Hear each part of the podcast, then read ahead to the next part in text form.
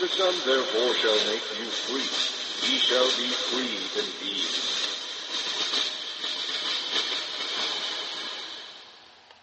We'd like to welcome you to our current event and weekly Bible study for April 25th, 2011. And today we'll just be covering some more current events and related to the end times. We're going to be looking a little bit at some things relating to implantable microchips and associated tattoos with them, the hexagram, and the mark of the beast. We're going to be looking at also the pharmakia and how that plays into the end time scenarios, a lot of the medical things that they're doing right now with vaccinations and these types of things to bring that about.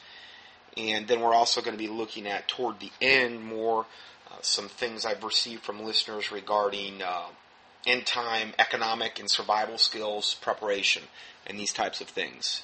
So we'll go ahead and start us out with some Bible verses. And these are some Bible verses that relate to the fear of the Lord. Psalm 103:13 says, "Like as a father pitieth his children, so the Lord pitieth them that fear him." Now, I don't know about you, but I want God's pity. You know, I mean, that's something that I think we would all probably agree on what we would want. So, as I've said before, there's a lot of blessings connected with the fear of the Lord. And these are just some verses that will confirm that. Psalms and Proverbs in particular are full of verses talking about this. And the Lord is the same today, yesterday, and forever. So, these are things that we should look at regarding our own life. Psalm 103 verse 17 says, "But the mercy of the Lord is from everlasting to everlasting upon them that fear him, and his righteousness unto children's children." So again, there's another blessing connected with the fear of the Lord, which is God's mercy. In the previous verse, we talked about God pitying his children.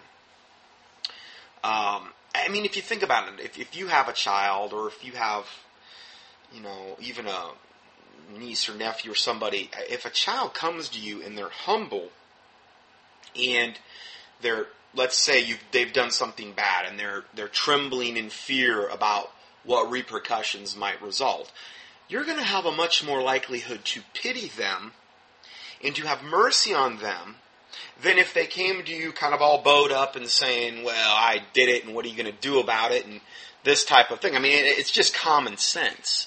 So this is the way I believe the Lord looks at things as well, to a certain extent. Psalm 111 verse 10 says, "The fear of the Lord is the beginning of wisdom. A good understanding have all they that do his commandments. His praise endureth forever." So it's the beginning of wisdom. It's also the beginning of understanding and of knowledge as well, which is very important, particularly regarding the day and times we're going into, whereas the Bible says in Hosea 4:6 that my children are destroyed for lack of knowledge. Daniel says, in the book of Daniel, where it talks about that many shall run to and fro, and essentially in the end times, knowledge shall increase.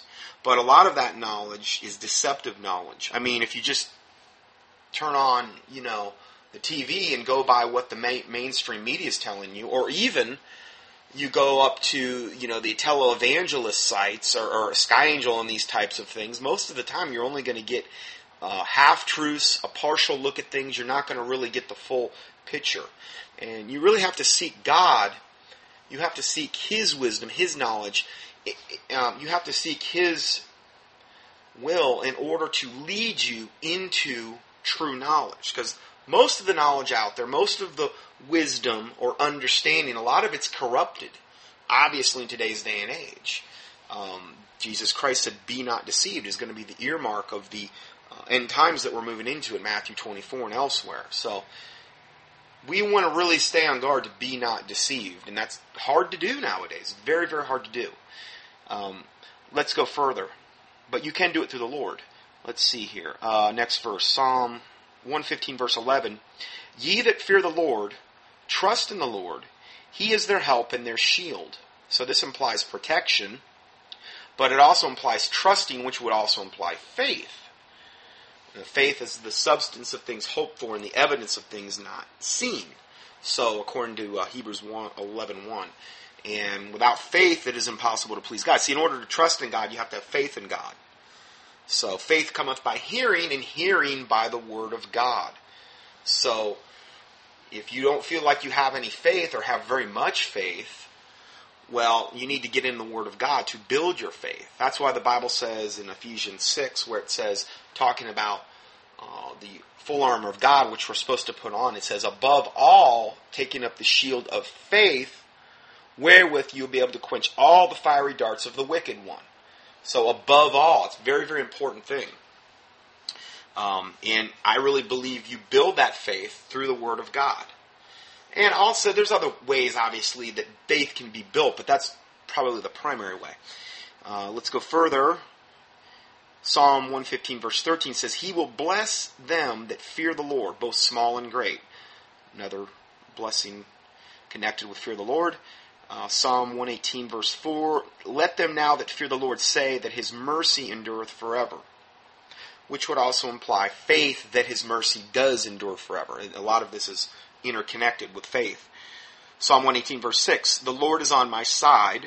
I will not fear what man can do unto me. Now, that's a tough one to apply in application, but it's a verse that is a good one to memorize. The Lord is on my side. I will not fear what man can do unto me. It's particularly regarding the end times that we're moving into me. Remember, the Bible says, What time I am afraid, I will trust in thee. And again, that's Psalm 56:3. It's a real easy one to remember. What time I am afraid, I will trust in thee, Psalm 56:3. So, meaning trusting in thee is trusting in the Lord. So, going further, Psalm 135, verse 20, Bless the Lord, O house of Levi, ye that fear the Lord, bless the Lord. So, this is another thing the Bible talks about, literally, bless the Lord, O my soul, and all that is within me. Bless His holy name. That's something the Bible says we're supposed to do. Bless the Lord. Ye that fear the Lord, bless the Lord. So something that to keep in mind there. Psalm 147 verse 11: The Lord taketh pleasure in them that fear Him, in those that hope in His mercy. And there's not a lot of instances in the Bible where the Bible ever says God was well pleased or pleased with either a person or people in general. It just, you don't read that a lot, but it does say here, the Lord taketh pleasure in them that fear Him, in those that hope in His mercy. And another thing connected with fear of the Lord, obviously, is humility, because in order to fear the Lord, you have to humble yourself before God in order to fear Him. So, and again, if you don't feel as though you possess fear of the Lord, pray for it. Just like you can pray for faith and wisdom, and the Bible says, if any of you lack wisdom, ask of the Lord, and, He will give it to you. So, but you have to ask in faith. So you can see a lot of this is connected. Let's see here. Proverbs 1 verse 7 says, The fear of the Lord is the beginning of knowledge, but fools despise wisdom and instruction. You'll see a lot of that in today's day and age. Most people do not want true wisdom. Most people do not want instruction. And I get a lot of emails from people, and they're like, well, what do I do? Well, there's a time when, you've done what you can do trying to help somebody, and you're just going to burn. Through that person, many times the devil will burn up so much of your time, so much of your effort, and you're just going to end up exasperated over it. There comes a time when you cast not your pearls before swine, as the Bible says, lest they trample them and turn and rend you. So, there's a time when you answer not a fool according to his folly, lest you be like him. Now, there is a time you answer a fool according to his folly, lest he be wise in his own conceit. Now, those verses are back to back in the Bible. So there's a time you do answer a fool, and that's typically, potentially at the beginning of an argument or a debate about something. But then there comes a time when, listen, you're just burning up your time. It's just an absolute waste of time. When that time comes is between you and the Lord.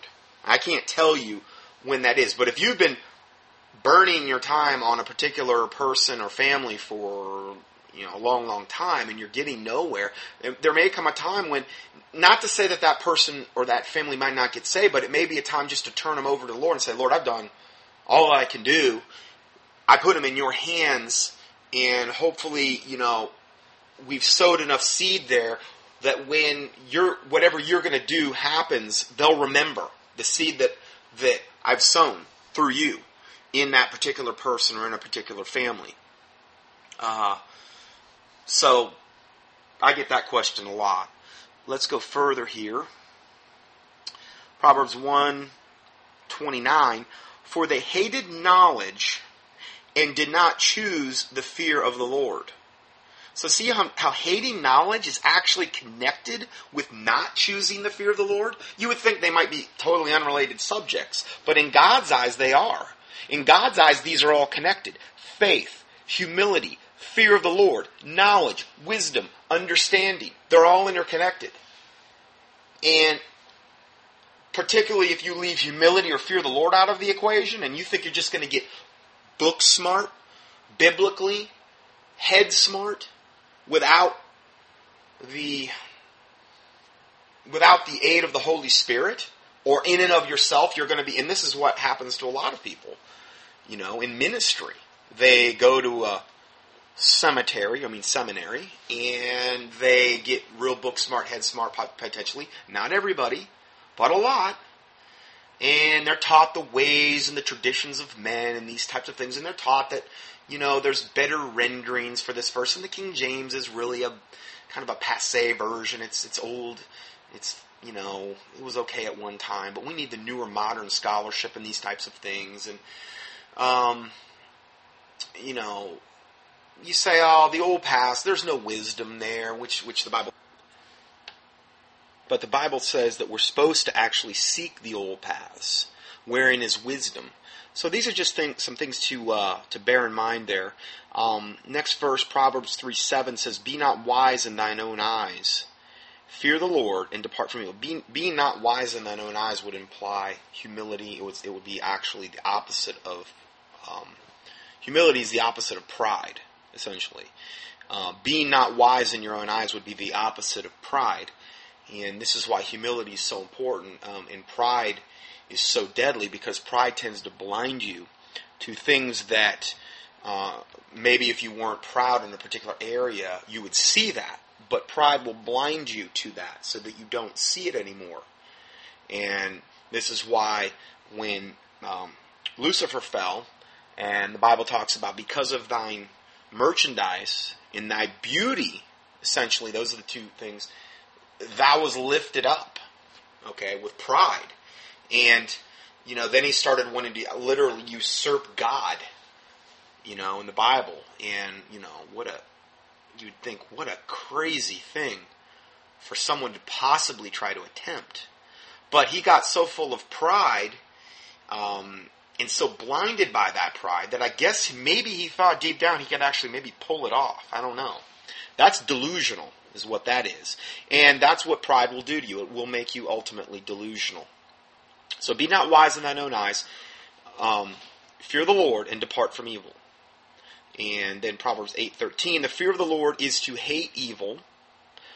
Okay, so this is a good one. Here's a partial definition of the fear of the Lord. Is to hate evil, pride, and arrogancy, and the evil way, and the froward mouth. That word froward, the Hebrew root for it is, or the Hebrew source for it, essentially means perverse or perverted. And the froward mouth do I hate. So, fear of the Lord is to hate evil, pride, arrogancy, and the evil way. And the froward or perverse mouth do I hate. So, those are some things that, just good things to know about the fear of the Lord. Not, obviously not an exhaustive study on fear of the Lord, but I just wanted to kind of kick things off with some of those Bible verses today. The first article we're going to get into is entitled, U.S. Patent for Microchip with Tattoo. This patent, now this is actually from the patent itself, and I give you a link to the patent. This patent is for an implant on the skin, a tattoo to indicate where the chip is. Okay, so it's an actual tattoo which indicates where the implantable microchip is. And I'm reading right from the patent. This is from October 16, 2003. Skin marking for indicating subdermal chip. The presence of a device that is implanted under the skin of a subject, and this is the abstract of the patent, the presence of a device that is implanted under the skin of a subject and that stores information that can be read by an external device is indicated by an externally visible marking on the skin of the subject. Now, this is exactly what I predicted, and I'm not going to boast about it, but it's exactly what I've predicted the mark of the beast will ultimately be. Some type of tattoo on the skin interlinked with a implantable microchip underneath. Because it's going to be the mark of the beast. Okay, it's going to be a mark where you'll be able to identify those that have taken the mark of the beast, you know, in the forehead or the right hand. Okay, the King James renders it in the forehead or in the right hand. Okay, which would imply something in. Now, if it was purely a tattoo, it really couldn't be in the hand or the forehead. But if it was a tattoo and a microchip, that would also explain how you could actually, the Bible says that you won't be able to buy, sell, or trade without it, meaning it's going to be linked into some type of commerce. Well, if it's linked to something like your bank account, how could it just be a tattoo on the skin? I mean, I understand they've got these really mega advanced tattoos coming out that can do amazing things, but I don't think it could actually ever get to the point where it would be like a microchip under the skin. I don't know. Maybe I'm wrong. But I've done a whole teaching on this. And this one teaching I give you the link to, it's called The Hexagram and the Mark of the Beast. And I'm just going to kind of read you the foreword to the study. And then I give you the link here in the PDF. It'll be the PDF associated with April 25th, 2011. Many believe the six-pointed star or hexagram is a Jewish / Christian symbol, but nothing could be further from the truth as it is one of the most wicked of all occult symbols. The six-pointed star hexagram is a curse mark. It's a hex. What is a hex? When you put a hex on somebody, you curse them. It's a six-pointed star. Okay? It's a curse mark no matter what name it may have, whether it be the Star of David, and David never had nothing to do with this thing. That's just, they like to associate with his name with it. The seal of Solomon's seal. Now, Solomon may have had a lot to do with this because, remember, in the Bible it said that he, you know, toward the end of his life, he did fall away and got into some bad stuff. The double triangle, the shield of David, etc. When an occult practitioner puts a curse on someone, he typically uses a hexagram. The Bible says in Romans 10:1-2, "Brethren, my heart's desire and prayer to God prayer to God for Israel is that they might be saved. For I bear them record that they have a zeal for God, but not according to knowledge." Okay, now, again, this was something that was said in Romans 10:1. This was said a couple thousand years ago around there. And he's saying that Israel had a zeal for God, but not according to knowledge. Now, where's one of the verses where we can maybe find proof of that? Well, obviously, you can see ultimately what happened in the account of the Lord Jesus Christ and these types of things.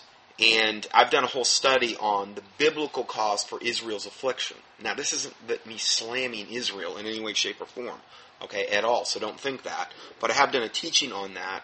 You know, when they cried out to Pontius Pilate, you know, "Crucify Jesus, give us Barabbas, let Jesus' blood be upon us and our children," that wasn't a good thing. Okay? And remember, the Bible says that blindness in part has happened to Israel until the fullness of the Gentile come in. So, anyway, if you want to access that teaching, just do a keyword search for it up on ContendingForTruth.com, or I have other resources on the right-hand side of that, so you can see that. So, and again, if you listen to this teaching, my teachings, you'll know I have try to have a biblical balance regarding Israel. I don't just... You know, I'm very much against what Islam and the Muslims and these types of things are trying to perpetrate against Israel and these types of things. I also know there's a lot of wicked Zionists that are call themselves Jews, but they're not, as the Bible says. They are of the synagogue of Satan, that are actually in control of, at least from a political standpoint, of many of the things going on in Israel and in the Illuminati. I'm not going to deny that. But there has to be some happy medium, some not throwing the baby out with the bathwater medium that we can strike regarding that subject. Unless, you know, you're like somebody into British Israelism or various other flavors of, I would call it, pseudo-Christianity out there that says God is totally done with the Jews and there's no point in pursuing that and they're all cursed and all these other things. I don't ever teach that. But a lot of sects of pseudo-Christianity do teach that. And they fancy themselves one of the 12 tribes and these types of things. So, anyway, that's a whole... That would be like probably about 20 parts of teaching to try to cover all that. But I have addressed that subject in many other teachings in the past, at least in part. So, brethren, we already read that one. And then, so, it is not my goal to condemn the Jewish people, but to condemn the six-pointed star, a curse symbol. The hexagram was mentioned and condemned by God, by the God of Israel, in Amos 5:26. And it was called by him the star of your God, Moloch or otherwise called Chun. Amos 5:26 and 27 says, and this is God indicting Israel, but ye have borne the tabernacle of your Molech, and Chun, which is also known as Rempham, your images, the star of your God which ye made to yourselves. It says the star of your God which ye made yourselves. And this is a indictment against Israel. They were in idol worshiping, big time. And Moloch, Moloch was, you sacrificed children to Moloch. And I would imagine Rempham and Chun as well. That was one of the things that they did. Therefore, will I cause you to go into captivity beyond Damascus, saith the Lord. References were also made to the Israelites having it in the wilderness in Acts 7:43. Let's see here. And this was by Stephen. Now, when Stephen was indicting the Jews, he said, in Acts 7:43, it's referred to as the Star of Rempham. Okay? And all these names refer to the god Saturn. Okay? As in Saturnalia, as in the sixth planet from the sun. Saturn has 6 letters. It's also an acronym for Satan. So you see how a lot of... Now, granted, I cover this in depth in this teaching, so I don't want to go too far or say a whole lot more. You need to listen to the teaching and look at the PDF if you have any doubts regarding this particular subject, because I'll load your boat with information there. So in that particular verse, it's called the Star of Rempham. Now, the name Saturn in the Chaldee is pronounced Satyr, but as every Chaldee scholar knows, consists of only 4 letters, which is S-T-U-R, otherwise known as star. This name contains exactly the apocalyptic number 666, and I give you what each letter represents. Now, Saturn is also the 6th planet from the sun, has 6 letters, and Saturn is associated with Satan, which has a very similar spelling as well. So again, I'll just kind of whet your appetite there with that information.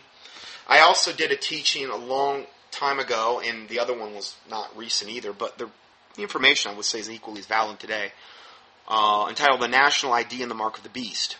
I'll just read you the forward to that.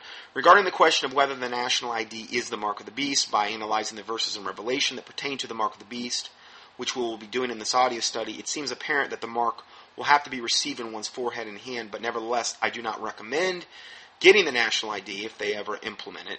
It seems the mark will be connected to the name of the beast or the number of his name, but the actual mark is the thing that is consistently emphasized if we examine the verses in Revelation.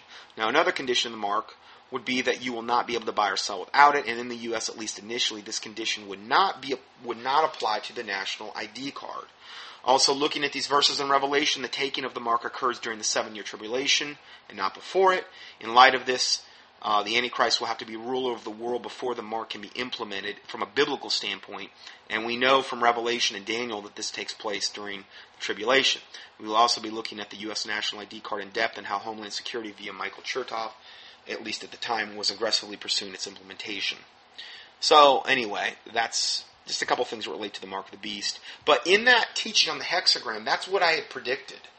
That it's most likely going to be an implantable microchip with some type of tattoo associated with it. And the patent, like it was said, that's a patent that was back in 2003. And obviously there's probably has far more advanced things now that they could implement. Next article. Let's see here. It's called Future Drugs for Mind Control and to Change Morality. Revelation 18:23 says, "And the light of the candle shall shine no more at all in thee, and the voice of the bridegroom and of the bride shall be heard no more at all in thee. For thy merchants were the great men of earth. For by thy sorceries were all nations deceived." Okay, so this verse is in reference to the judgment of Babylon, and if we back up a couple verses, it says, "And a mighty angel took up a stone like a great millstone, and cast it into the sea, saying, Thus with violence shall the great city Babylon be thrown down, and shall no more be found at all." And then we had skipped to Revelation 18:23, "And the light of the candle shall shine no more at all in thee, and the voice of the bridegroom and of the bride shall be no more be heard in thee, for thy merchants were the great men of the earth, for by thy sorceries were all nations deceived." So, by thy sorceries, and if we look up that word, is translated from the word pharmakia, which is the root word for pharmacy, pharmaceuticals, medication, and by extension, magic, sorcery, and witchcraft. They're all connected. Okay, so I've done about a 6-part teaching here on pharmakia that I posted the links to. And if you want to hear that particular teaching, that will go in depth into that particular subject here. So they will be with the PDF again for 4/25/2011. And going further, it says, this next article here we're looking at, "Scientists warn that drugs of the future will be designed specifically to control the human mind." It may sound like something out of science fiction plot, but Oxford researchers say that modern conventional medicine is gradually developing ways to change the moral states of humans through pharmaceutical drugs and thus control the way people think and act in various life situations. Now, remember, we just read that verse, that "for by thy sorceries," which is where we get the root word for pharmakia, "were all nations deceived." And somebody may say, well, it's just pure casting spells. Yeah, I think it's also mind-altering drugs as well, which seems to be playing a bigger and bigger part in our society. I mean, they're trying to medicate the water. I mean, they're already medicating it with fluoride, which is a mind-altering drug. I mean, the Nazi... The Nazi prison camps fluoridated the water of the Jews to make them docile and passive. It's a well-known fact. It's one of the things that fluoride, up until very recently, was the main ingredient in rat poison, sodium fluoride. It's an absolute toxic substance. Now, there is naturally occurring fluoride, which occurs in nature, like in the soils and things like that, and that is good. But sodium fluoride is a poison. And, you know, I mean, that's why they put it in toothpaste, and that's why it says on the toothpaste that, you know, if you consume more than you would normally put on a normal toothbrush, on the back of your toothpaste thing, read it if you don't believe me, call poison control. Just more than you would put on a normal tube of toothpaste. And there you're putting it in one of the most highly absorbable areas of your whole body, which is the inner mucosa of the mouth. Highly absorbable area. And they put it in the water. Why are they doing that? Well, trying to kill us, number one. It causes cancer. It also burns out the lower brain lobes, which affects your will to resist, which makes you docile and passive, and basically just a sheeple people. Causes bone cancer, causes all kind of bone softening diseases. You have bones. It's terrible for your bones. It's not good for them. Causes all kind of other horrific things. You can do keyword searches on it. And that's just one of the drugs that they're putting in water.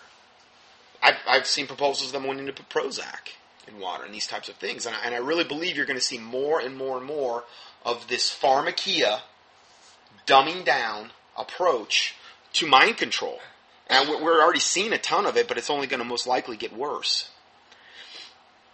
These new drugs will literally have the ability to disrupt an individual's personal morality and instead reprogram that person to believe and do whatever the drug designer has created that drug to do. Now, if the root word for sorcery is pharmakia, okay, and we have all these incredibly wicked pharmaceutical companies that originally spawned if you go back to the inception of pharmaceutical companies, IG Farben, which was one of the main, it was the main financial backing behind Hitler. Okay, Hitler was like a failed house painter at one point, and he had to have a lot of money and propaganda behind him in order to get him where he was. IG Farben was the main driving monetary force behind Hitler.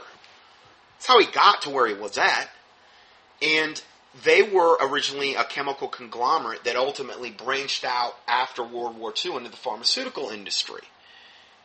And ultimately ended up controlling a lot of the medical colleges where doctors got trained, and then ultimately a lot of the hospitals. And this is why, you know, at some point, all drugs developed pharmaceutical protocols so that they could treat diseases, but they were only treating the symptoms of the diseases with the pharmaceuticals. And then that way, the pharmaceuticals were all habit-forming at bare minimum and addictive at worst. And they all had their own list of side effects from which you would have to take more pharmaceuticals in order to counteract those side effects. It's a win-win situation for the pharmaceutical companies because they're prescribing more drugs, they're suppressing the symptoms. It's like sweeping it under the rug so the underlying condition can get worse, and then ultimately you have to either take more drugs or you turn into a surgical candidate because the underlying symptoms get so bad you have to have surgery for a particular thing. It's a brilliant plan if you want to make money. And that's what they're all about. Reoccurring revenue is what pharmaceuticals and the medical industry is all about. I have no problem with emergency medicine. You know, do what you have to do to save a life. But beyond that, you cannot drug your body into good health. If you have a symptom and you just take drugs to suppress the symptom, you're doing nothing to correct it. I mean, what are you doing? Okay, that would be like you're driving your car down the road, the oil light comes on in your car, which is a symptom that something's wrong. And you say, I'm going to fix that. And you take a black magic marker and you block out the oil light and you just keep driving. That's what's taking pharmaceuticals for a given malady. And I understand there's exceptions to certain things. I mean, you know, with these things, they're not all mind-altering, these types of things. But for the most part, you're suppressing symptoms, okay? Which doesn't really fix the underlying cause. It usually typically perpetuates the underlying cause. But that's how they make their money. It's called recurring revenue. And IG Farben was the driving force behind Hitler. And they were a totally, totally wicked company that literally spawned in to the pharmaceutical industry that we have today. And things are no less wicked. I just think they're a little more slick in the way they advertise and do things. I mean, you've all seen the commercials on there. So, these new drugs will literally have the ability to disrupt an individual's personal morality. Now, here's another thing. It's well known in the occult that if you want to... I've seen too many occultists interviewed.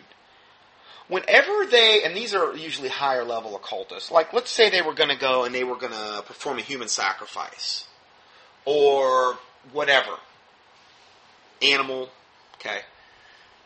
Almost every time, what is required of them, or what is highly encouraged at bare minimum, is to partake of mind-altering drugs prior to these events. Why? Because your inhibitions are lowered. I mean, a lot of these occultists even would have a repulsion, at least at the beginning, to, you know, slitting someone's throat and sacrificing them over some type of satanic altar. And this stuff does happen. Well, you get enough drugs into somebody, and you'd be surprised how their inhibitions start to go away. And then you have that herd mentality if everybody else is there to do it. Not only that, we're not even talking about the demonic component of the actual drug itself. Now, are you telling me that only recreational drugs would have a demonic component? It's well known that even these types of mind-altering drugs, recreational and I believe to a certain extent, pharmaceutical, particularly mind-altering pharmaceutical drugs, you're dealing with pharmakia, there is a demonic component there. Why is it that when people get put on Prozac, many times they're the ones that go, well, that term go postal? Well, all those people in the post office that went nuts, every one of them, of the postal workers that went crazy, were all on Prozac. It increases the rate of suicide. It makes things worse overall. There is a huge demonic component with these drugs which you cannot see. Oxycontin. When I was in practice, I worked with an MD at one point, and we were in a personal injury practice primarily, and I was just treating patients. But the MD, they would come in, these people, and some of them were what they call candy seekers, meaning they were there for the drugs. They would literally either get in a fake accident or whatever in order to get in so they could get their next fix. And some of these people were legitimate, but I've seen people that get on OxyContin. This is when it first came out. OxyContin was originally developed as a terminal stage cancer drug. It was the only time it was supposed to be used. Terminal cancer. Now, you know, they should use it like crazy. And I would see people that were, I thought, generally decent people. You put them on that drug, and overnight, they're a different person. Overnight, it's like they would... It seems like they would slit your throat in order to get that. They'll lie. They'll do whatever they have to. The biggest thing I see that those types of drugs, particularly OxyContin, produces, the biggest change I see is it will turn people into liars. Liars. That's what I kept seeing over and over again. They would lie like a rug in order to get that drug. I just rhymed. Anyway, yeah, they would. There's nothing they wouldn't say or do. Now, how could that be of God? I mean, there's got to be a gigantic demonic component. So it's just something to think about. And again, I cover that much more in depth in the teaching that I'm posting here. So, science has ignored the question of moral improvement so far, but it is now becoming a big debate, said Dr. Guy Cahan of the Oxford Center for Neuroethics in the UK. There is already a growing body of research you can describe in these terms. Studies show that certain drugs affect the way people respond to moral dilemmas by increasing their sense of empathy, group affiliation, and reducing aggression. Oh yeah, you're just going to try to present the rosy side of things. Well, obviously, because these people are all bought and paid for by the pharmaceutical companies. So they're going to, you know, only give you really lies as far as I'm concerned. While this may sound good, in theory, mind control is already a very dangerous side effect of existing drugs. Taking the antidepressant Prozac, for instance, which has been known to cause those taking it to lash out in violent rages. One young boy murdered his father by beating him and stabbing him in the head, hit his mother with a crowbar and stabbed her in the face shortly after taking Prozac. So, and I give you the link. This story is riddled with links you can click on if you want to explore what we're talking about further. But the kind of drugs Cahan and his colleagues are referring to imply designer drugs specifically designed to not only alter one's mental state, but also to change the way that a person thinks about situations from a moral perspective. A moral perspective. I mean, that's heavy duty. The end result is literally a type of drug-induced mind control where human subjects will be controlled by someone else and unable to make conscious decisions for themselves. Well, that's what Satan wants. Satan wants people totally drugged up. He wants them incredibly unhealthy, totally toxic, dumbed down, concerned about things that don't matter, and your eyes totally off anything of God. That's what the whole goal of this is.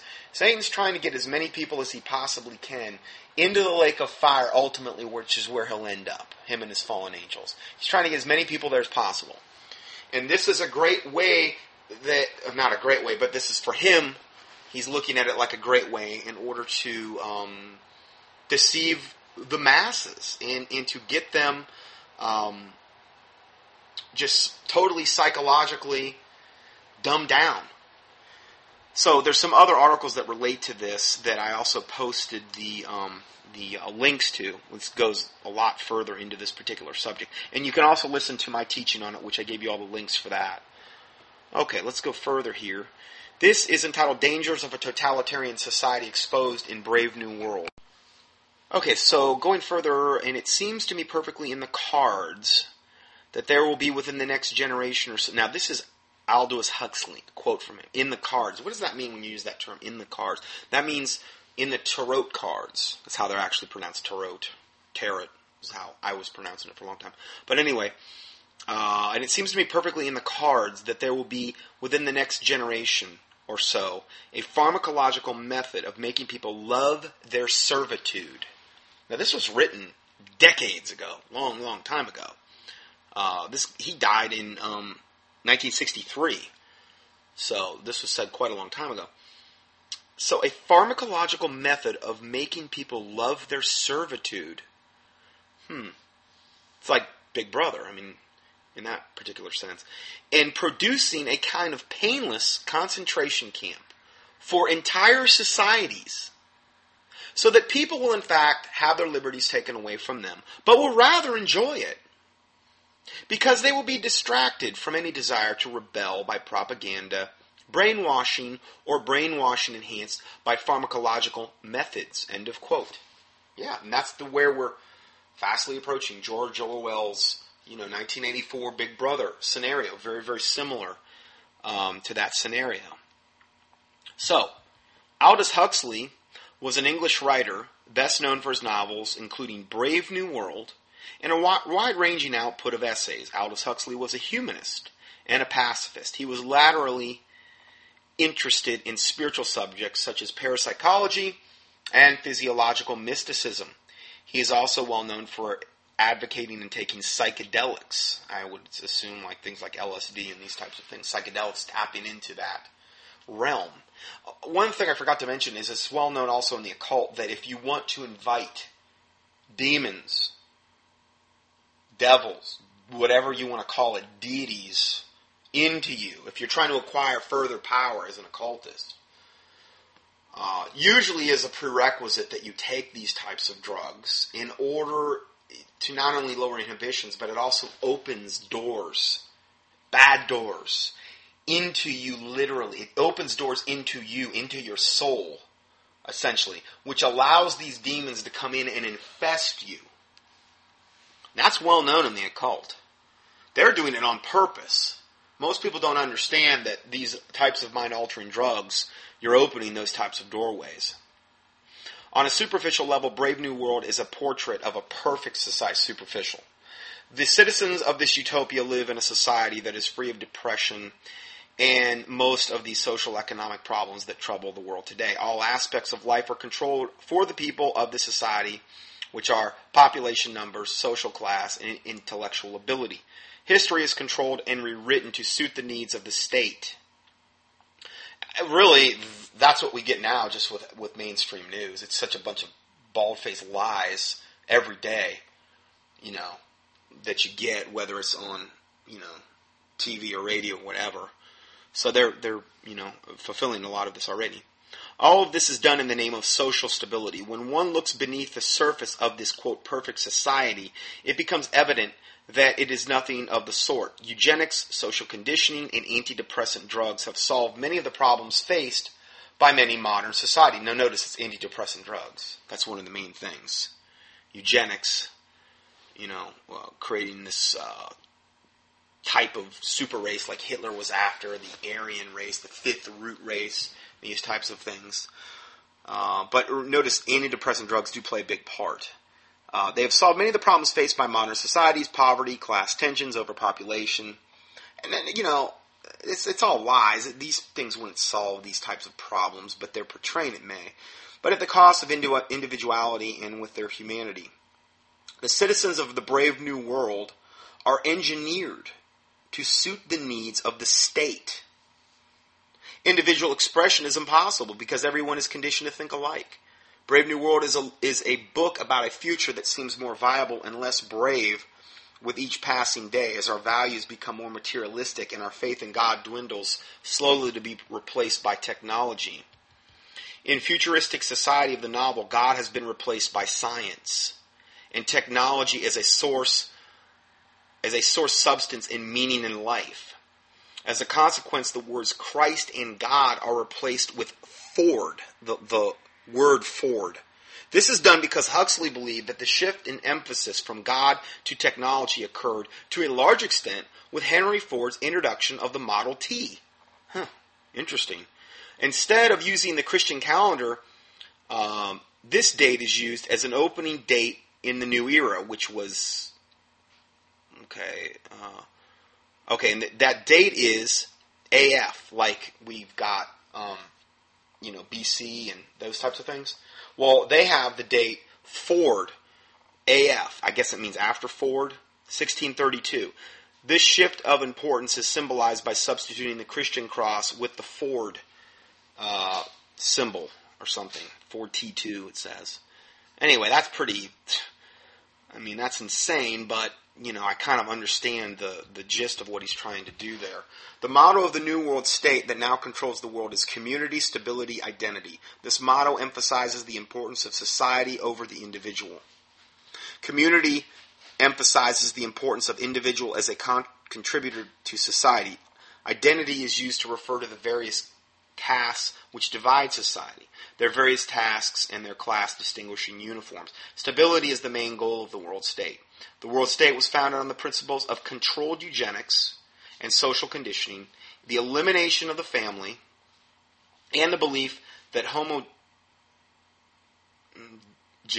homogeneity of thought and behavior all lead to a stable society. The novel opens with a tour of a factory where the unborn citizens of the Brave New World are created. They are not born naturally, but in an assembly line resembling the kind that Ford first invented to produce cars. The process, called Bokanovsky, or budding, is used to produce as many as 96 children from a single sperm and ovum. Now, I could go further. I'm not going to. I give you the link there if you want to hear the full critique of the book. But,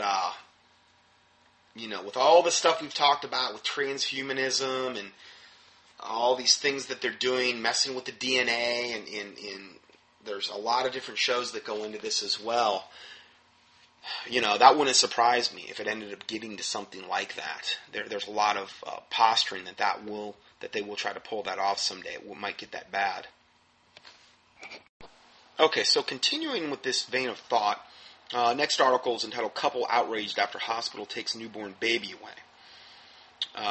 This was sent to me by Lynn. Hi, Scott. This type of news is disturbing. I used to work as an RN for many years and cannot believe the hospital would call CPS and show up with a policeman over a case of mild jaundice. This is a hospital I would advise everyone avoiding. Well, unfortunately, they're pretty much all getting that way. Last week in Nevada, Last week in Nevada, Lincoln and Cecilia Rogers found out the hard way just how little parental rights can mean in some situations. Their newborn daughter, Lilia, was slightly jaundiced, probably from the vitamin K shot that she was given. So the staff at Summerlin Hospital recommended that she be kept overnight. The couple received a second opinion from a pediatrician at the hospital who agreed with the couple that they could care for little Lilia at home. Quote, "We really wanted to take the natural approach if we could," Cecilia is quoted. But their original nurse disagreed and called Child Protective Services. When Child Protective Services arrived with a police officer, they made it clear that baby Lilia would not be going anywhere. They said, quote, "If you leave the hospital, I will have to arrest you and your husband." And hey, this is Brave New World, And then Child Protective Services walked in and started interrogating my wife, Lincoln recalls. Basically, they were going to take the baby and put her in an incubator no matter what. I thought that we had no option. Unbelievable. And that's why, personally I try to avoid hospitals at all costs, whenever possible. Because you're going to see more and more of this. I mean, where is the seat of pharmakia in the modern day world? Well, if you look at, the pharmaceutical companies that work integrally with the medical colleges, the hospitals, and the doctors, obviously, the hospitals would have to be one of the most dangerous places on the planet for you to be. And this is true. From a lot of different standpoints. I've done some studies where we talked about that, they talk about cancer and heart disease being the number one killer worldwide, but if you add up all the things that the medical profession botches every year, surgeries, unnecessary surgeries, properly prescribed pharmaceuticals, improperly prescribed pharmaceuticals, what they call nosocomial infections, which are infections you get if you're in a hospital. And then the list goes on and on. If you add all those up, the medical profession is without a doubt the number one cause of death in America. It far out exceeds cancer. And they're the ones that perpetuate cancer and heart disease anyway. And again, I've covered that in a lot of other teachings. So, unfortunately, that's the day and time we're living in. I was sent a link by a listener, and it was entitled Fighting Child Protective Services False Accusations. It's fightcps.com. Fightcps.com. I'll give you a link here in the PDF. If you're having problems with CPS, there's a link with some resources for you. Next article, Mother Jailed for Taking Vaccine-Damaged Daughter Off Risperdal. This is just from April 1st. A mother from Detroit was jailed this week for trying to protect herself and her daughter from the police and the Child Protective Services. Marianne Godboldo's problems began when her daughter, age 13, was given mandatory vaccinations. That's when her problems started, notice. The shots were given to her daughter to enable her to begin public school. Shortly after the vaccines, Marianne noticed a sudden change in her daughter's behavior shortly after the vaccines. Her daughter became easily irritated, suffering severe mood swings and episodes of facial grimacing. Worried about her daughter's strange and uncharacteristic behavior, she asked the Children's Center for help. The center recommended that her daughter took the controversial and antipsychotic drug Risperdal. That was what their answer was. So she gets vaccinated with their sorcery pharmacia and all the garbage that's in the vaccines, aluminum, formaldehyde, which is embalming fluid, mercury. We're going to talk about these things. Foreign DNA. Who knows what it's cultured off. And we're going to look at the 13 different vaccines that are cultured directly from aborted fetal tissue, right off aborted fetal tissue.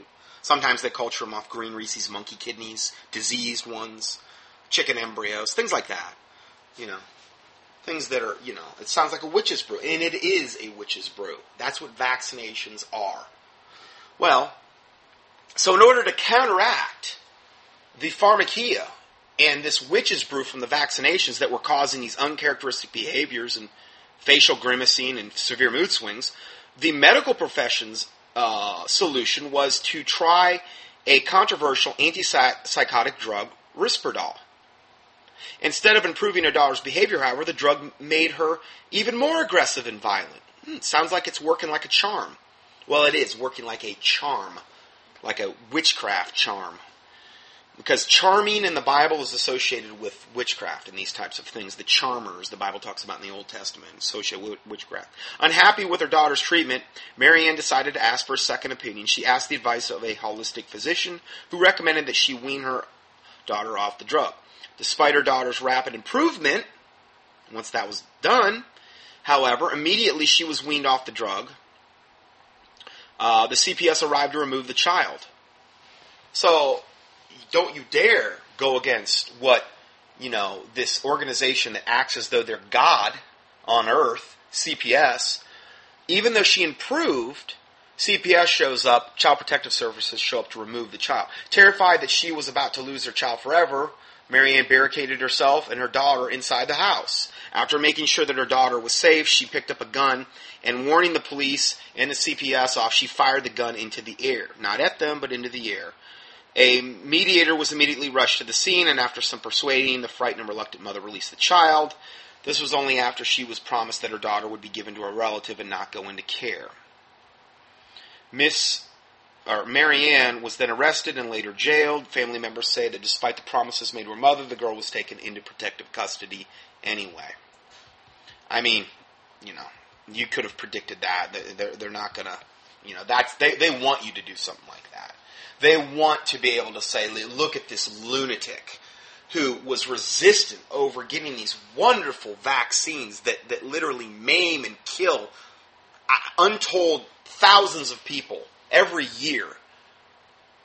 That has caused an explosion of autism rates since they've been implemented at a more aggressive rate. That cause all these different horrific side effects that have who knows how much of a demonic component attached to them. I think vaccinations far more than pharmaceutical medications which you just ingest have far more of a demonic component than the pharmacia medications ever will, because you're injecting it straight into the bloodstream. You're bypassing all natural routes that it would normally get into your body. You're doing something totally unnatural in that regard. So, Marianne has since been released from jail on a $200,000 personal bond, which has been hailed a small victory. Sadly, her daughter remains in the care of the state. I'd be surprised if she ever got her back, you know, the way these Nazis are. Marianne's attorney says, "My client did not shoot at the police. Child Protective Services was trying to force her child to take a dangerous medication, Risperdal, which she was doing terrible on and against her will. We have been able to get a court order signed by Wayne County Circuit Court Judge staying the administration of this drug, which is not approved by the FDA in such cases." The FDA is just part of the problem, though. That's why they put her in Hawthorne, so they could dope her up. In other words, I guess they took her out of the county so that they could dope her up. Well, that's what they want. They want a bunch of subservient little sheeple people that they can control. And don't you dare question them. This is, you know, the Brave New World that we were just talking about here. Here we have the story of a young, healthy teenager who up to the age of 13 had been home tutored. To enable her to enter a public school, she is force vaccinated with vaccine after vaccine. Now, see, you have to understand, this is a girl that I don't think had ever been vaccinated. So in order for her to go into school, she'd have to catch up on all the vaccines she should have supposedly had ever since she was a newborn. Because they literally vaccinate you in the hospital. I mean, hepatitis B, yeah, sexually communicable disease, or IV drug user disease. That's definitely necessary to do to a newborn. I mean, you know, I can totally see the logic in that. You know, it's absolute satanic insanity is what it is. But, you know, this is what happens, unfortunately, if you were to try to insert your child into the public school system, particularly at a later age. I mean, it's really going to be rough to do that and not have all kind of horrific things happen. Going further, let's see. So she was enabled to enter the public school system. She was forced vaccinated, vaccine after vaccine. After she suffers a severe adverse reaction, her desperate mother asked for help. Instead of help, she's advised to get her teenage daughter to a dangerous antipsychotic drug. Give her daughter a dangerous antipsychotic drug that further poisons her daughter. Through sheer desperation, she sought a second opinion. Oh, how dare she, you know? As soon as the child shows signs of improvement, CPS moves in to then steal the child to continue the treatment, no doubt. If that's not evil, I don't know what is. Going further, over recent years we have found ourselves in a situation where we have an epidemic of psychotic children. However, every professor knows that for every action there is a reaction. So to understand why we are being suddenly faced with millions of children requiring antipsychotic medication, we need to look for a possible cause. Well, there's a lot of different causes, you know, but well, they're going to give their solution. I think it's not quite that simple, but it's a combination of things. But this is one of the main. To enable us to delve deeper, we need to look at when the changes in children's behavior began. According to many pediatric psychiatrists, the problem began to become apparent in the early 1990s. Another event began to occur around this time, and that was the sudden dramatic rise in the numbers of children being diagnosed with autism and ADHD. Is there a link here? Well, I believe there is. As we know, the conditions autism and ADHD have been linked to vaccines for many years. In particular, they have been linked to MMR vaccine. The monovalent measles vaccine was replaced by a trivalent measles, mumps, and rubella, hence MMR vaccine, in January of 1990. Since that time, hundreds of thousands of children suffering from autism and ADHD have been prescribed antipsychotic drugs to control their behavior. So they create the problem with the vaccine, and then they give you more drugs in order to treat the side effects of the demonic, horrific thing that the vaccine produced. And that way, you become totally entrenched into the medical system for your short life, because you're not going to live real long like that. Doubtful you're going to live to be... I think you're going to really see people's life expectancy go down and down and down. And again, they're trying to depopulate the world, so that's what they want to do. I mean, my daughter has friends, and I mean, some of them are on, like, boatloads of medications. A lot of them are taking all kind of meds. And I mean, big time stuff going wrong with them. Gallbladder surgeries, kidney stones, all kind of crazy stuff. I mean, at very, very early ages. And a lot of them are totally addicted to drugs already. And they totally eat like garbage. Everything is processed, fluoridated, chlorinated water, taken meds, vaccinated to the gills. I mean, what chance do they have? You know, I'm not saying you can't do things to detoxify certain things out of your system, but you have to make an effort. And if you just stay in that system and become entrenched in that system, I just cannot see life expectancy being very long. It's a well-known fact that you know, the kids that get autism, I worked with a guy and both his kids the day after they were vaccinated. They were autistic. There's whole support groups for people of autistic children that were vaccinated, and that usually they become autistic like the next day. They were normal. Or they start to develop convulsions or seizures or some kind of horrific things in the body. Causes all kind of autoimmune reactions. Well, let's just look at some vaccines cultivated from aborted infants. Now, this is from my PowerPoint presentation, from the presentation I did on the avian flu, where I did a 14-city tour back in 06, I believe. 06 or 05, I don't know. Anyway, these are just some of the vaccines, I believe a total of 13, that are cultivated from aborted infants.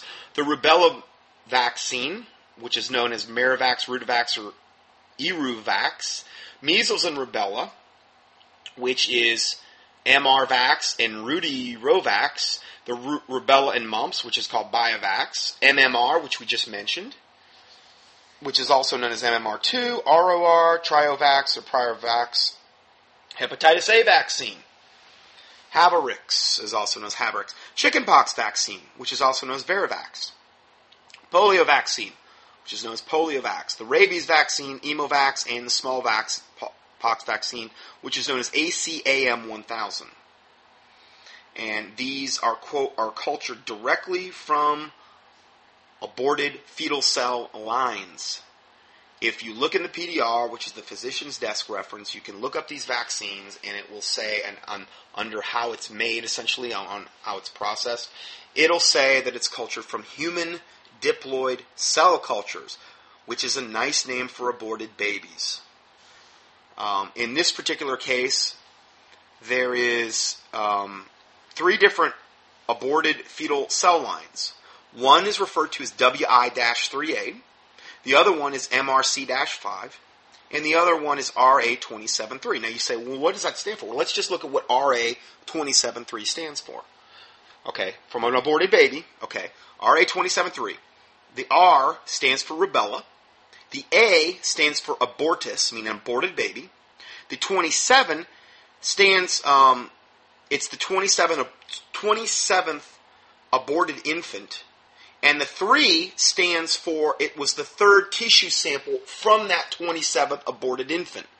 That they finally got the tissue strain culture they wanted to culture this cursed vaccine from. So I think as a Christian, we should have a real gigantic problem with vaccinations just from that standpoint. What kind of curse may you be bringing on yourself when you get a vaccination from an aborted baby, cultured off an aborted baby, injected in you, not to mention all the other horrific garbage in the vaccines? I don't know, but I don't want to find out. Sure can't be good. Dr.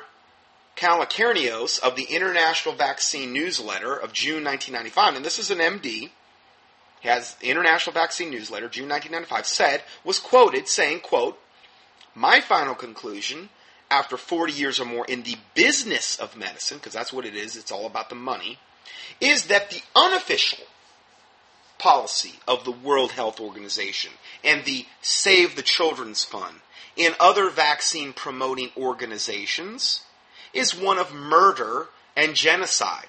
That's what their ultimate goal is. "I cannot see any other possible explanation. You cannot immunize sick children, malnourished children, and expect to get away with it. You'll kill far more children than would have died from the natural infection." End of quote.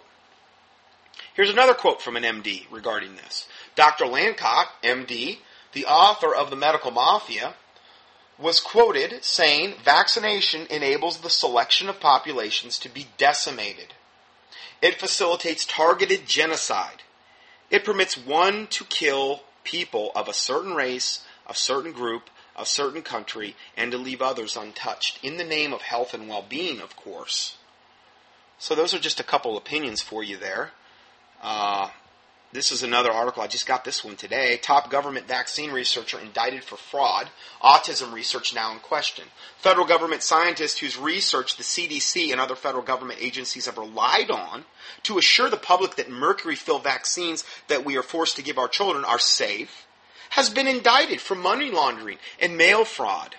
Oh, not that. No, I just can't believe it. In the wake of widespread breakouts of autism, immune defects, cancer, and cell damage being suffered in many people who have been forced to give vaccines to their children, various independent citizen groups have launched community awareness campaigns and conducted their own independent research into the safety of vaccines. All research carried out by Dr. Poole Thorson is now in question. The fact that this man has been exposed as a complete fraud should essentially discredit his research, which the CDC has used to strengthen their claims that thimerosal is safe and has no link to autism. The actual indictment states the scientist was aided and abetted by others known and unknown to the grand jury. However, it does not take a rocket scientist to read between the lines and realize that those unknown others are the giant pharmaceutical companies and corrupt government officials in the CDC and the FDA who are on Big Pharma's payroll and seem quite happy to force poison and murder upon the masses in exchange for a fat paycheck and their cozy lifestyles. Talk about having no fear of God. Unbelievable. Okay, so next article, how does mercury affect children? Very young children are more sensitive to mercury than adults. Mercury in the mother's body passes to the baby and may accumulate there. It also can pass to a nursing infant through breast milk. However, the benefits of breastfeeding may be greater than the possible effects of mercury in breast milk, particularly considering the alternatives. Mercury's harmful effects that may be passed from the mother to the baby, including brain damage, mental retardation, incoordination, blindness, seizures, and inability to speak. Children poisoned by mercury may develop problems in their nervous and digestive system and kidney damage. If you've not read it already, they give you a link to this article on the history of thimerosal, which is how they hide mercury in vaccines, thimerosal, which they say is a preservative. Okay, so going further, a school vaccine clinic in Warwick, Rhode Island had to be shut down this week because someone spilled mercury and a hazmat team needed to be called in. Because we all know that mercury on the ground is dangerous, while mercury in a child's veins is safe, though, from the vaccines and even recommended by the CDC and the AAP. You see how insane this is? We're going to look at this.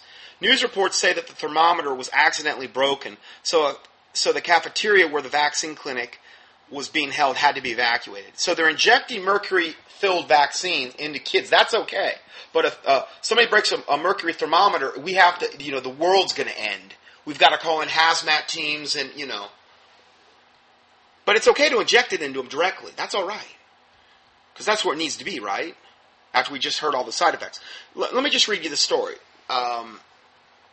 Chemical spill causes a hazmat team at a local H1N1 flu shot clinic to be shut down. A thermometer accidentally broke Friday afternoon, spilling mercury onto the floor of a gym. Now, this is from, let's see here. Oh, it's just from a local news station. Okay, so it was spilling mercury onto the floor of a gym at Greenbrush School in West Warwick. The gym had to be evacuated. This is unbelievable. It took crews hours to clean up that spill. Now, this is the same thing if you break one of these new complex fluorescent light bulbs. Almost all of them have loaded with mercury, and essentially you're supposed to, you break one of these things in your house, you need to, evacuate the house, let it air out, really ideally call in a hazmat team to make sure you get up all the mercury and shards of glass. There's all these protocols that you're supposed to follow, and that's terrible too, but, and a thermometer breaking, but it's okay to inject it into children. That's okay. Let's go further here. It says it took crews hours to clean up the spill. Hours to clean up the mercury from one thermometer? But what do you think the chances are of a mercury thermometer being used in a school in 2009? Haven't these gone the way of cigarette ads and seatbelts that buckle in the middle?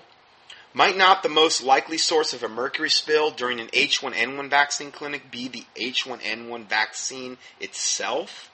Yeah. Because of the mercury content in these vaccines, they cannot be thrown away or even disposed of according to medical waste guidelines. So there's enough mercury in the vaccines to actually initiate a hazmat cleanup, and we're going to prove that in a second. To do so would be illegal. They must be disposed of according to hazmat rules. These are flu vaccines. From the Wisconsin guidelines, we read, quote, Thimerosal contains about 50% mercury by weight. Thimerosal, remember, is the mercury preservative in vaccines, and it's used in flu vaccines and many other vaccines. Vaccines with a 0.01% thimerosal, they're only 0.01, 1/100th of a percent of thimerosal have about 50 milligram per liter of mercury, which exceeds the 0.2 milligram per liter hazardous waste toxicity characteristic regulatory level for mercury. According to the state and federal hazardous waste management requirements, discarded thimerosal preserved vaccines may need to be managed as hazardous waste, according to code D009. Because as I called to your attention, now this is the person writing this article, because as I called to your attention last month, these shots being given to children, if spilled on the ground, are legally required to be cleaned up by a hazmat team. As a reminder, the mercury concentration in an H1N1 and seasonal flu shot is exponentially larger than what is considered hazmat material. Exponentially larger. A comparison of mercury concentrations from pediatrics. This is unbelievable. This is, and again, this is available with the PDF for March 25th, 2011, ContendingForTruth.com. If you want to see these, it'll be in the PDF on about page 12 or 13. Okay, so this is a comparison of mercury concentration from pediatrics. 0.5 parts per billion mercury equals enough to kill human neuroblastoma cells. Now, this is proven in, I give you the reference to where this was proven. It's a scientific reference, experiment. 2 parts per billion of mercury is the U.S. EPA limit for drinking water. Okay, 2 parts per billion, not million, billion. And I give you the link there. It's an EPA.gov website where it says that. Okay, let's go further. 20 parts per billion. Now we're going up higher. We started at 0.5 parts per billion. We're going to 2 parts, but now we're going to go to 20, which is 10 times higher.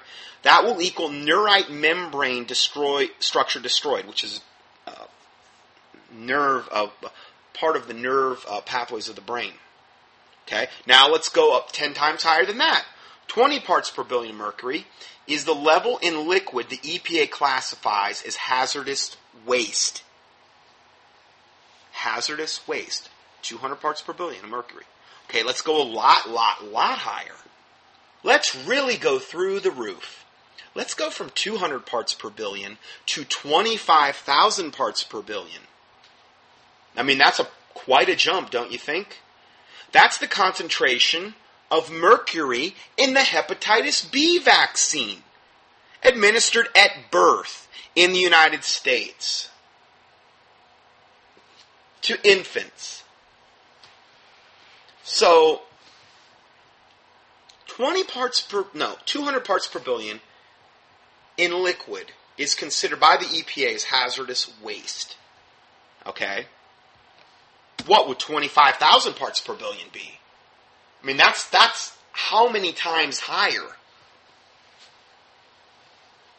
Well, 25,000 parts per billion is the concentration of mercury in the hepatitis B vaccine given to infants at birth. How could you say they're not just trying to literally annihilate and destroy humanity based on these statistics alone? Why isn't this front page news?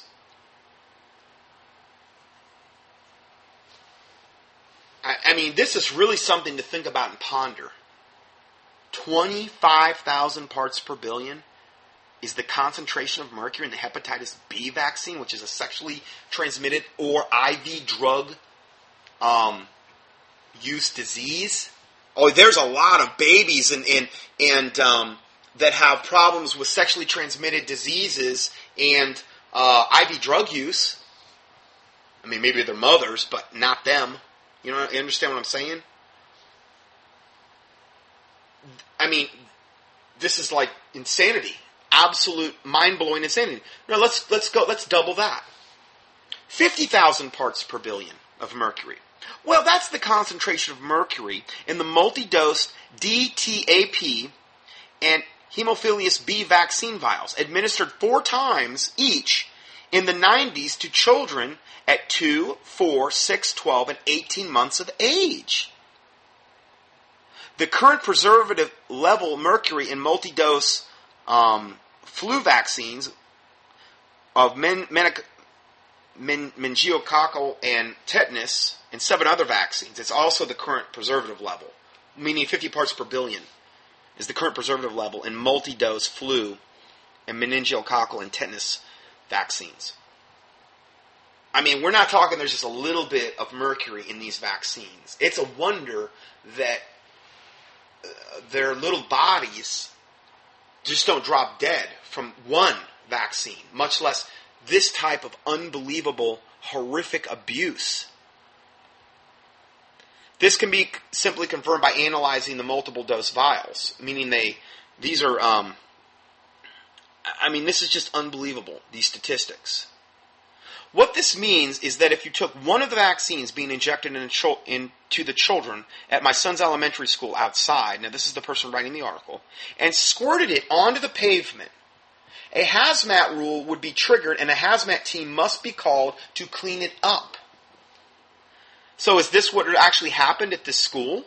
Did the school comply with the law and call the hazmat team in to clean up the thimerosal-containing vaccine spill? And then lie about it, telling the public that it was a thermometer, so that they would not see the violent absurdity of injecting hazardous material into the children? That's a more likely scenario, if you think about it. Anyone near Warwick, if they want to follow this up and find a witness to this, quote, thermometer accident. And then there was an update here. Apparently, Deirdre Imus is asking the same question. Deirdre also points out that mercury thermometers were banned in Rhode Island 7 years ago on their exchange program for mercury thermometers. It says as of 2002, Rhode Island legislators passed a law to ban the sale of mercury-containing fever thermometers. There is not a snowball's chance in Hawaii that there was an HG, a mercury thermometer, in the school cafeteria in December of 2009. In other words, it was more than likely that one of the vaccine vials got dropped and they had to call in a hazmat team to dispose of it. You know, but it's okay, again, if they inject it straight into their bloodstream, child's bloodstream. And just remember all of the side effects that I cited earlier regarding what mercury does to you. Now, here's an interesting article. EPA says you must weigh 550 pounds to safely process the mercury in just one flu vaccine. Did you know that? Thimerosal-containing flu shots have 25 micrograms of mercury in them. Okay. EPA daily limits on mercury intake are 1 microgram per kilogram of body weight. Now, there's a little bit of math involved here that's going to be hard to relate to you over the airwaves, but I give you all the math here, okay? Essentially, he goes on to say, my 55-pound 7-year-old therefore weighs 25 kilos. Okay. 25 times 0.1 equals 2.5. So he would need to get a concentrated dose of mercury 10 times what the EPA advises is safe from just one flu shot. And again, if you want to see the math, it's laid out here. Okay, it's not really complicated. But if he got a flu shot, he's getting 10 times what the EPA advises is safe from just one flu shot. The EPA says that my son should receive no more than 2.5 micrograms of mercury per day. The vaccine he will be offered at school contains 10 times that amount. They go on to say, I weigh 255 pounds. The vaccine is still more than twice what a person of my weight should be exposed to. Again, you'd have to be 550 pounds to safely get what the EPA says that your daily limits should be. Further, these EPA standards are based on ingested methylmercury, the kind found in fish, only about a tenth of what is absorbed through the GI tract into the bloodstream. We have already seen from the Brubaker study above that the injected thimerosal becomes trapped in the brain injected thimerosal, injected mercury, becomes trapped in the brain at a much higher rate than ingested mercury. As I said, when you inject something into somebody, it doesn't have any natural way to get out of the system. The body will undergo autoimmune reactions. It gets transported by the bloodstream to all parts of the body. It's not like you can just, excrete it out. So it becomes trapped in the brain at a much higher rate than ingested mercury. And what does mercury do to the brain? It burns out it destroys brain cells, essentially. It dumbs you down, just like a lot of the other things that we had talked about, chlorine and fluoride and a lot of these psychotropic or medications and these types of things.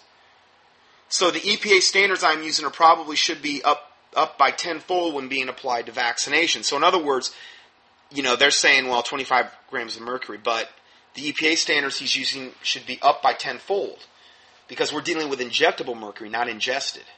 EPA, FDA, and CDC will not set safety limits for injected methylmercury, despite the demand from parents for them to do so for many years. Government agencies and states are supposedly trying to eliminate mercury in daily life, but that's a joke. That's an absolute lying joke. Bills and laws limiting and eliminating mercury are now ubiquitous. It is the height of cognitive dissonance to say that mercury should be eliminated from the environment, but injected into babies as young as 6 months. And all of this is true before you even begin discussing on whether or not mercury-containing vaccines cause autism. The CDC has done only one study of the relationship between vaccines and autism, a horrible study, and there's a link here to the horrible study. It took a best-selling book to explain just how many shenanigans went into the study. Now remember, we just told you that the guy that was in charge of the autism, in part, study research, and he's been indicted on all these criminal charges now. So all his research has come into question. I mean, these are devils. So Julie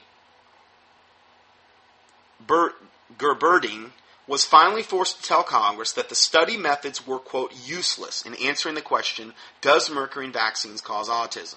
And she did it in a coward's way, which was a quiet report that was leaked to a reporter a few months later. No formal retraction or apology has been issued, and the study is still touted as proof that vaccines don't cause autism. It's just pure lies that you're dealing with here. Next article, latest scientific abomination. Genetically modified cows produce human breast milk. There seems to be no limit on the violations of natural law that will be committed in the name of science. The latest is an effort to make cows produce human breast milk by using genetically modified embryos crossed with human genes, then implanted into surrogate cows. I mean, this is so disgusting. This is such an abomination, plain God. The result is a cow that produces milk containing a human protein called lysozyme, making it closer to the nutritional composition of human breast milk. That such an experiment is even ongoing, of course, is sick at so many levels. It is a crime against nature being committed solely for corporate greed.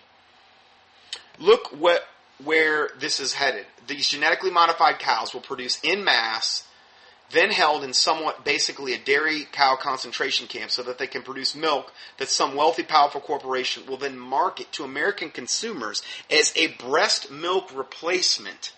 Mothers will be told all sorts of lies about it, such as, oh, you don't need to breastfeed your babies anymore. You can just buy this cow/human/genetically modified organism, GMO breast milk. It's exactly the same as your own. Of course, the mad scientists pushing this scheme will claim it's a way for women who can't produce breast milk to buy a source of human milk, human-like milk for the babies. But that's nonsense. We already have a cadre of human women who can produce breast milk and who are offering it for sale online, but are being threatened and shut down by health authorities. Oh, of course, anything that's natural, they want to shut that down. The government, you see, doesn't want women to be able to sell their own breast milk to other women whose children might need it. No, they want you to buy it from a corporation running a factory dairy operation using genetically modified cows, because that's more scientific somehow. It also makes no sense, of course, why genetically engineered cows with human genes when we already have humans with human genes who can create human breast milk right now. As with nearly everything being done in the name of science these days, this is really just a case of runaway corporate greed, not respect humility, or even a sense of compassion for humans and animals. In the name of science, these poor genetically engineered cows won't even be able to produce cow's milk for their own babies. They will be a freak of nature that are completely out of balance with their own species. The Chinese scientist who carried out this crime against nature, by the way, thinks it is a great idea, saying the modified bovine milk is a possible substitute for human milk, and filled with the conception of humanizing the bovine milk. Because that's ultimately obvious from all of this, is that the real animals in all this are the mad scientists who keep playing God with the genetic code. They're smug and arrogant in their success of creating cow's milk that's almost human, not realizing that God already created a perfect nutritional beverage for human babies when he created man with no science, no patents, no FDA, no technology, and no corporations whatsoever. It's called human breast milk, and there is no substitute. So yeah, I mean, it's some pretty sick stuff here that we're dealing with here. I'm going to go ahead and end part one there and just do a very brief teaching on part two, because it's going to be more of a end-time preparation type of stuff that you would just need to actually go to the PDF and read. So, God bless you.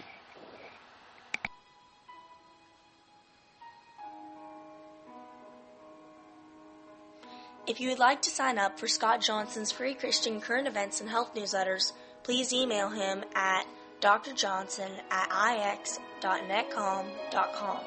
That's drjohnson at the letter I, the letter X, .netcom.com, with the word subscribe in the subject line.